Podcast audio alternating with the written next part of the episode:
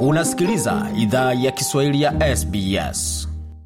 Karibu tena katika makala idhaa ya Kiswahili ya SBS. Uko na migode migerano, tukuendelea makala ambayo tumeandalia kutoka studio zetu za SBS na mtandaoni anwani ambayo ni sbs.com.au mkoaju swahili. Kama tulivyoelezea hapo kabla, ni kuhusiana na swala zima swala zima la matokeo ya uchaguzi mkuu ya Kenya, ambapo akavyosikia mwenyekiti wa tume huru ya uchaguzi Wafula Chebukati amemtangaza kuwa naibu wa rais wa Kenya William Daktari William Samoei Arap Ruto ndiye rais mteule licha ya wenzake makamishna kujitoa na kujiweka mbali na tangazo hilo. Na kujua mengi zaidi kuhusu yaliyoibuka katika jioni ama usiku wa tangazo hilo ambalo lilikuwa na mengi ya kuzungumziwa, tunajiunga kupitia mitambo ya simu na hadi moja kwa moja kule Nairobi na aliyekuwa aliyewahi kuwa mgombea wa rais nchini Kenya Bwana Ben Mulwa, pia ni mhanga ni mhanga wa shambulizi la kigaidi kwenye ubalozi wa Marekani ambao ulifanyika kule nchini Kenya. Bwana Ben, karibu katika makala ya idhaa Kiswahili. Hujambo? Si jambo, nashukuru sana kakangu Gode. Mwanzo kabisa, Bwana Ben, tangazo hili limepokewaje na wewe kama mtazamaji na mtu ambaye unahusika katika masuala ya kisiasa kwa namna moja ama nyingine, una yapi ya kueleza Wakenya ambao wanaishi nchini Australia na hususan pia watu kutoka Afrika Mashariki na Kati ambao wanafuatilia siasa za Kenya hapa nchini Australia? Mwanzo um, tu, tu, uh, kwa niaba yangu na wengine wengi ambao walikuwa na matumaini kwamba tutafikia kikomo eh, baada ya uchaguzi ambao tulifanya tarehe tisa mwezi huu wiki iliyopita ni kwamba eh, mwishowe tumepata tamati na vil, kulingana na majukumu yale ambayo yametwikwa katika eh, tume huru ya uchaguzi na mipaka IEBC waliweza kutangaza matokeo ya uchaguzi wa rais na matokeo haya yamepokelewa eh, kitofauti kulingana na mrengo ambao wengi walikuwa wameegemea. Ukitizama upande wa rais mteule William Ruto, kumekuwa na sherehe kubwa, wamefurahi wame sana matokeo hayo, maanake imekuwa safari ndefu. Eh, ukitizama alianza ku kampeni zake miaka chache iliyopita, na amekuwa akiwahakikishia kwamba mwishowe atalete ushindi. Upande mwingine ni huu wa Azimio, ambapo tumekuwa na mgombea urais eh, eh, aliyekuwa kati, eh, Prime Minister Raila Odinga, na ukitizama eh, upande huo ume, umelalamikia sana matokeo hayo eh, wengi wao hawajaridhishwa na matokeo hayo, na pia ukitizama kumekuwa na tofauti kidogo sana kati ya zile kura ambazo William Ruto amepata na zile za Raila. Kwa hivyo wengi wanasingizia kwamba hapo pengine kulikuwa na hakukuwa na haki ama pengine kuna karata ilichezwa. Ndipo uliona hata kulitokea na vurugu pale ukumbi wa kuhesabia zile kura Bomas, manake kuna wale walihisi wali, wali ya kwamba matokeo hayo hayakufikia uridhi ama hawakuwaridhisha vile wangetaka, lakini dhidi ya hapo eh, haswa kwa upande wangu ni kwamba um, uh, kwa mara ya kwanza kwa muda mrefu tume ya IBC imeweza kutuandalia uchaguzi ambao unaweza kusemekana kwamba umekuwa wa haki kwa njia nyingi.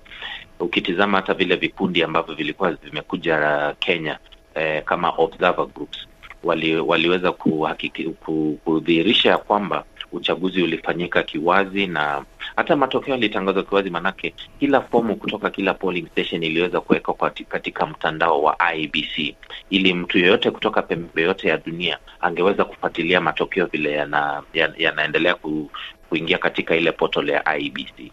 Kwa hivyo mwishowe idadi imefanyika na imetokea kwamba E, naibu wa rais ambaye sasa ni rais mteule aliibuka na kura zaidi ya mpinzani wake, na cha muhimu zaidi ni kwamba alipitisha ile alama ya asilimia hamsini na kura moja. Manake uh, hayo ni matarajio ya katiba ya kwamba kutangazwa rais lazima uweze kupitisha kura asilimia hamsini na kura moja, na eh, kulingana na eh, zile kura zilitangazwa jana eh, naibu wa rais William Ruto aliweza kufikisha hapo. Kwa hivyo eh, matokeo yamepokelewa kitofauti, lakini sasa eh, maoni yetu ni kwamba Kenya lazima isonge mbele, maanake hatuwezi mm. kuendelea kung'ang'ania eh, jambo ambalo limefika tamati.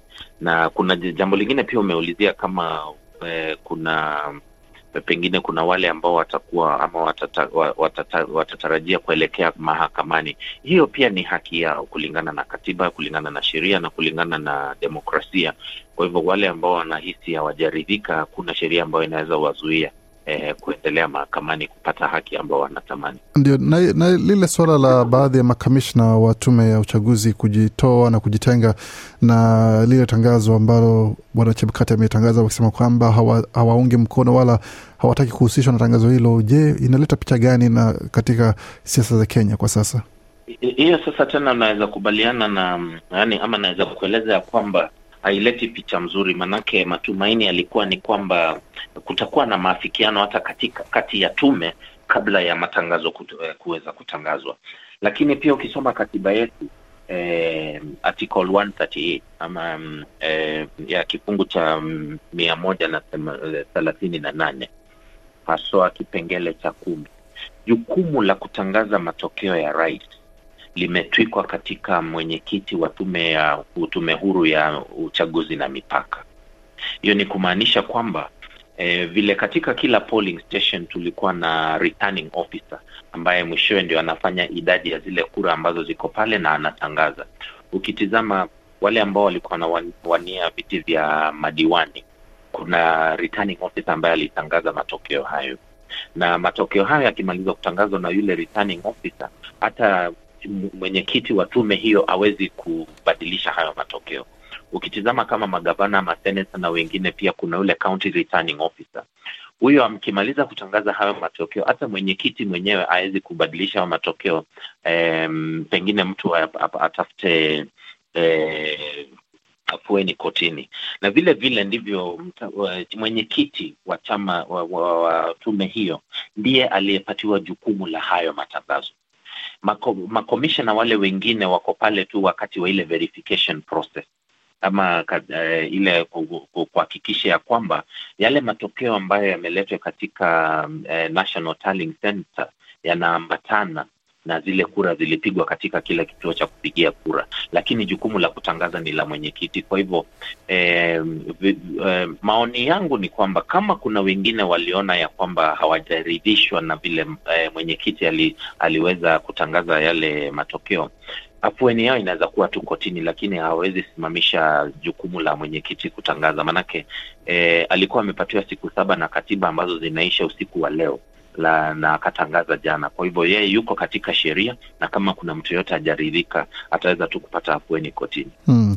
Na chini ya uongozi wa Chebukati, kwa masikitiko, ameweza kupoteza maafisa wawili wa uchaguzi, tukizungumzia wa kwanza Chris Msando, na kwa masikitiko, taarifa zimeibuka hii leo kwamba Daniel Mbolu Musyoka alikuwa msimamizi wa uchaguzi no. katika eneo bunge la Embakasi Mashariki.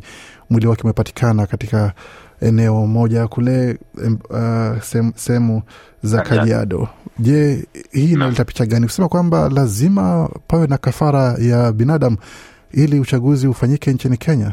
Eh, kwa upande wangu hata siwezi angalia ni kama ni kafara ya binadamu. Eh, shida tuliyoko nayo kubwa ni kwamba eh, watu wanachukulia mambo ya siasa kama a matter of life and death, yaani eh, wengi wale wanagombea hivi viti eh, unapata hawana hawana hawana shida yoyote hata kufikia kiwango pengine cha kuua mtu ili waweze kupata matokeo ama waweze kuridhishwa na ile mipangilio inaendelea. Ukitizama sasa hivi e, mjumbe mteule wa Kimilili e, bwana Didmas Baraza ana kesi tayari ya kuwa alimpiga risasi eh, mlinzi wa mpinzani wake kule E, Kimilili katika harakati za ku, ile siku ya kupiga kura wakizozana katika kituo kile. Hiyo ni kuonyesha ya kwamba wengi yani wako tayari ya kwenda uh, kwa kimombo vile tunasema to go to any extent kuhakikisha kama wamepata ushindi.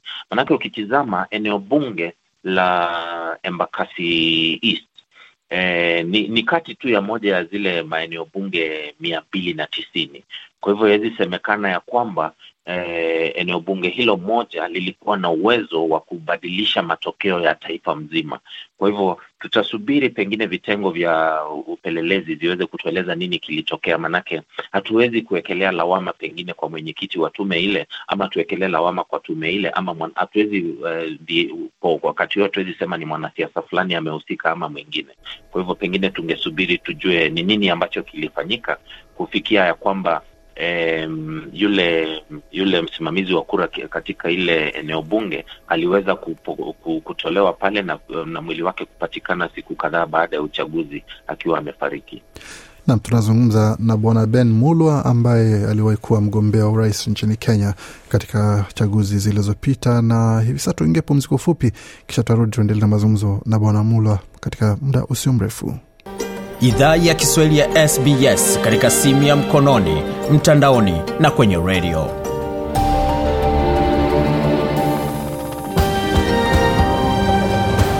Mwendelea kuisikiza idhaa ya Kiswahili ya SBS ukiwa na migode migerano katika studio zetu za SBS na mtandaoni anaone ambao ni sbs.com.au mkoaju swahili, na kama pia ungependa kutembelea tovuti yetu ama ukurasa wetu wa Facebook, facebook.com mkoaju SBS Swahili, ukapata makala haya na mengine mengi zaidi tuliochapisha pale. Na iwapo ungependa kutuandikia kwa barua pepe kama unapendekezwa makala ama lolote lile ambalo ungependa kutujuza, anwani ni swahili.program@sbs.com.au. Kwa sasa tunaendelea kuzungumza na Bwana Ben Mulwa ambaye aliwahi kuwa mgombea urais nchini Kenya pamoja na kuwa pia mhanga wa tukio la shambulizi la kigaidi nchini Kenya na vilevile vile, pia ni mfanyabiashara pale Kenya na mdau wa maswala ya kisiasa na mchambuzi katika runinga kadhaa pale nchini Kenya, ambaye ametupa muda wake kwa sasa. Tukiendelea kuzungumzia swala hili sasa, je, maswala ya ulinzi wa wale ambao wanasimamia uchaguzi inabidi sasa yafanyiwe ukarabati zaidi, kwamba pawe na ulinzi zaidi kwa wale ambao wanafanya kazi hizo, badala ya kuacha waondoke kutoka vituo wenyewe bila ulinzi wote na kurudi asubuhi, ama itakuwaje sasa? Kwa kawaida uh, hawa wasimamizi wote wa kura wanapaswa kuwa na ulinzi wa polisi, manake ukitizama hata wizara ya usalama ilikuwa imehakikishia kwamba uh, polisi wa kutosha uh, wame wame wametengwa wame, wame katika harakati ya upigaji kura kuhakikishia usalama wa Wakenya na pia wale ambao wanasimamia zile kura.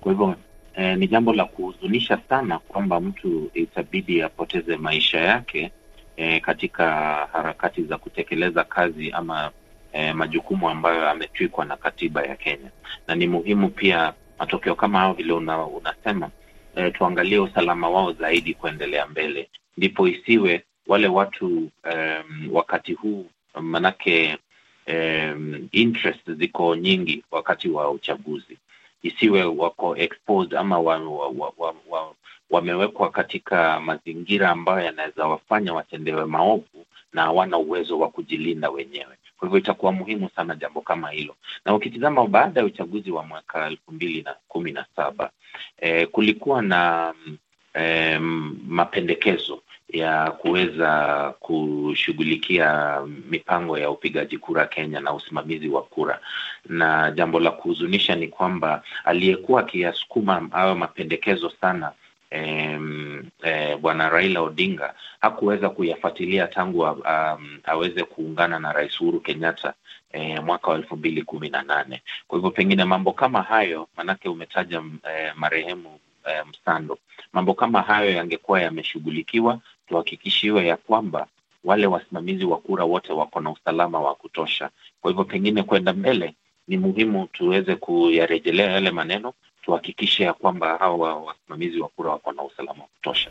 Asante kwa uchambuzi huo. Na sasa tukigeukia kwa bwana Raila ambaye mara tano ameingia debeni, mara tano amegonga mwamba. Je, hii kasumba ya kupoteza mara baada ya nyingine ndio tumeona mwisho wake, ama kutakuwa pengine na afueni kutoka mahakama uh, kuu ama Supreme Court pale Nairobi? Eh, kulingana na maoni yangu mwanzo eh, eh, mara mengi kama mara mara nne tayari Raila ameweza kurejelea wananchi akilalamika ya kwamba kura zake eh, ziliibiwa na ukitizama wakati huu tangu uh, aungane na Rais Uhuru Kenyatta amekuwa mwanzo akiwa na usaidizi mkuu kutoka rais ambaye anastaafu. Ya pili ni kwamba ukitizama hata vitengo vingi vya serikali kutoka kwa mawaziri eh, kutoka kwa vi, vi, vitengo vya eh, ujasusi, kutoka vitengo vya usalama, wote wamekuwa wakimuunga mkono. Kwa hivyo ni jambo ambalo litakuwa gumu sana, pengine hata akienda mahakamani na hata mahakama ikiamrisha kwamba e, uchaguzi urejelewe, itakuwa ngumu sana kwa Raila kurejea wananchi ambao wameweza kumuunga mkono zaidi ya miaka miaka e, mara tano sasa, kuwarejelea mara ya sita ati awaeleze kura zake ziliibiwa. Na itakuwa ngumu kujitoa pale wakimuuliza sasa, kura zako ziliibiwa vipi, na wewe umekuwa na serikali na serikali ilikuwa inakusaidia kwa uchaguzi. Jambo kubwa ambalo limekuwa liki likimrejesha ama likimrudisha Raila Odinga nyuma ni kwamba amejizingira na eh, watu wachache ambao wamekuwa wakimpumba macho kutokana na ukweli ambao unaendelea. Manake kama kampeni hii alikuwa na nafasi shwari kabisa ya kuweza kushinda, pengine hata angemshinda Ruto na zaidi ya kura milioni mbili au milioni tatu, lakini ukitizama mwaka mmoja sasa umepita eh, kitengo chake cha Azimio akikujitokeza Eh, kwa kwa kwa nguvu na kwa kwa kwa kwa, kwa mpangilio kuweza kutafuta kura kwa mwananchi. Upande huu mwingine ukitizama eh, Ruto pati, eh, sana sana kuanzia eh, Januari mwaka huu yeye ameingia kila kona ya taifa na kila pembe ya taifa la Kenya kuzungumza na wananchi, kuuza sera zake na kuwaelezea mipango aliyonayo. Ukitizama eh, kufikia mwezi wa sita E, e, Raila alikuwa amefanya mikutano pengine asilimia kumi ya ile mikutano Ruto alikuwa amefanya taifa hili. Kwa hivyo mara mengi unapata hawezi kulaumu yeyote, ila yeye mwenyewe kukosa e, ile strategy na kukosa ile energy ama ile nguvu inahitajika. Ndio, ndio. Samani kidogo kuingilia ndani bwana Ben, lakini bwana Ruto alikuwa tayari ameanza kampeni zaidi ya miaka mitatu. Kwa hiyo usema juhudi ya miaka mitatu na juhudi ya mwaka mmoja kweli zitalingana pale?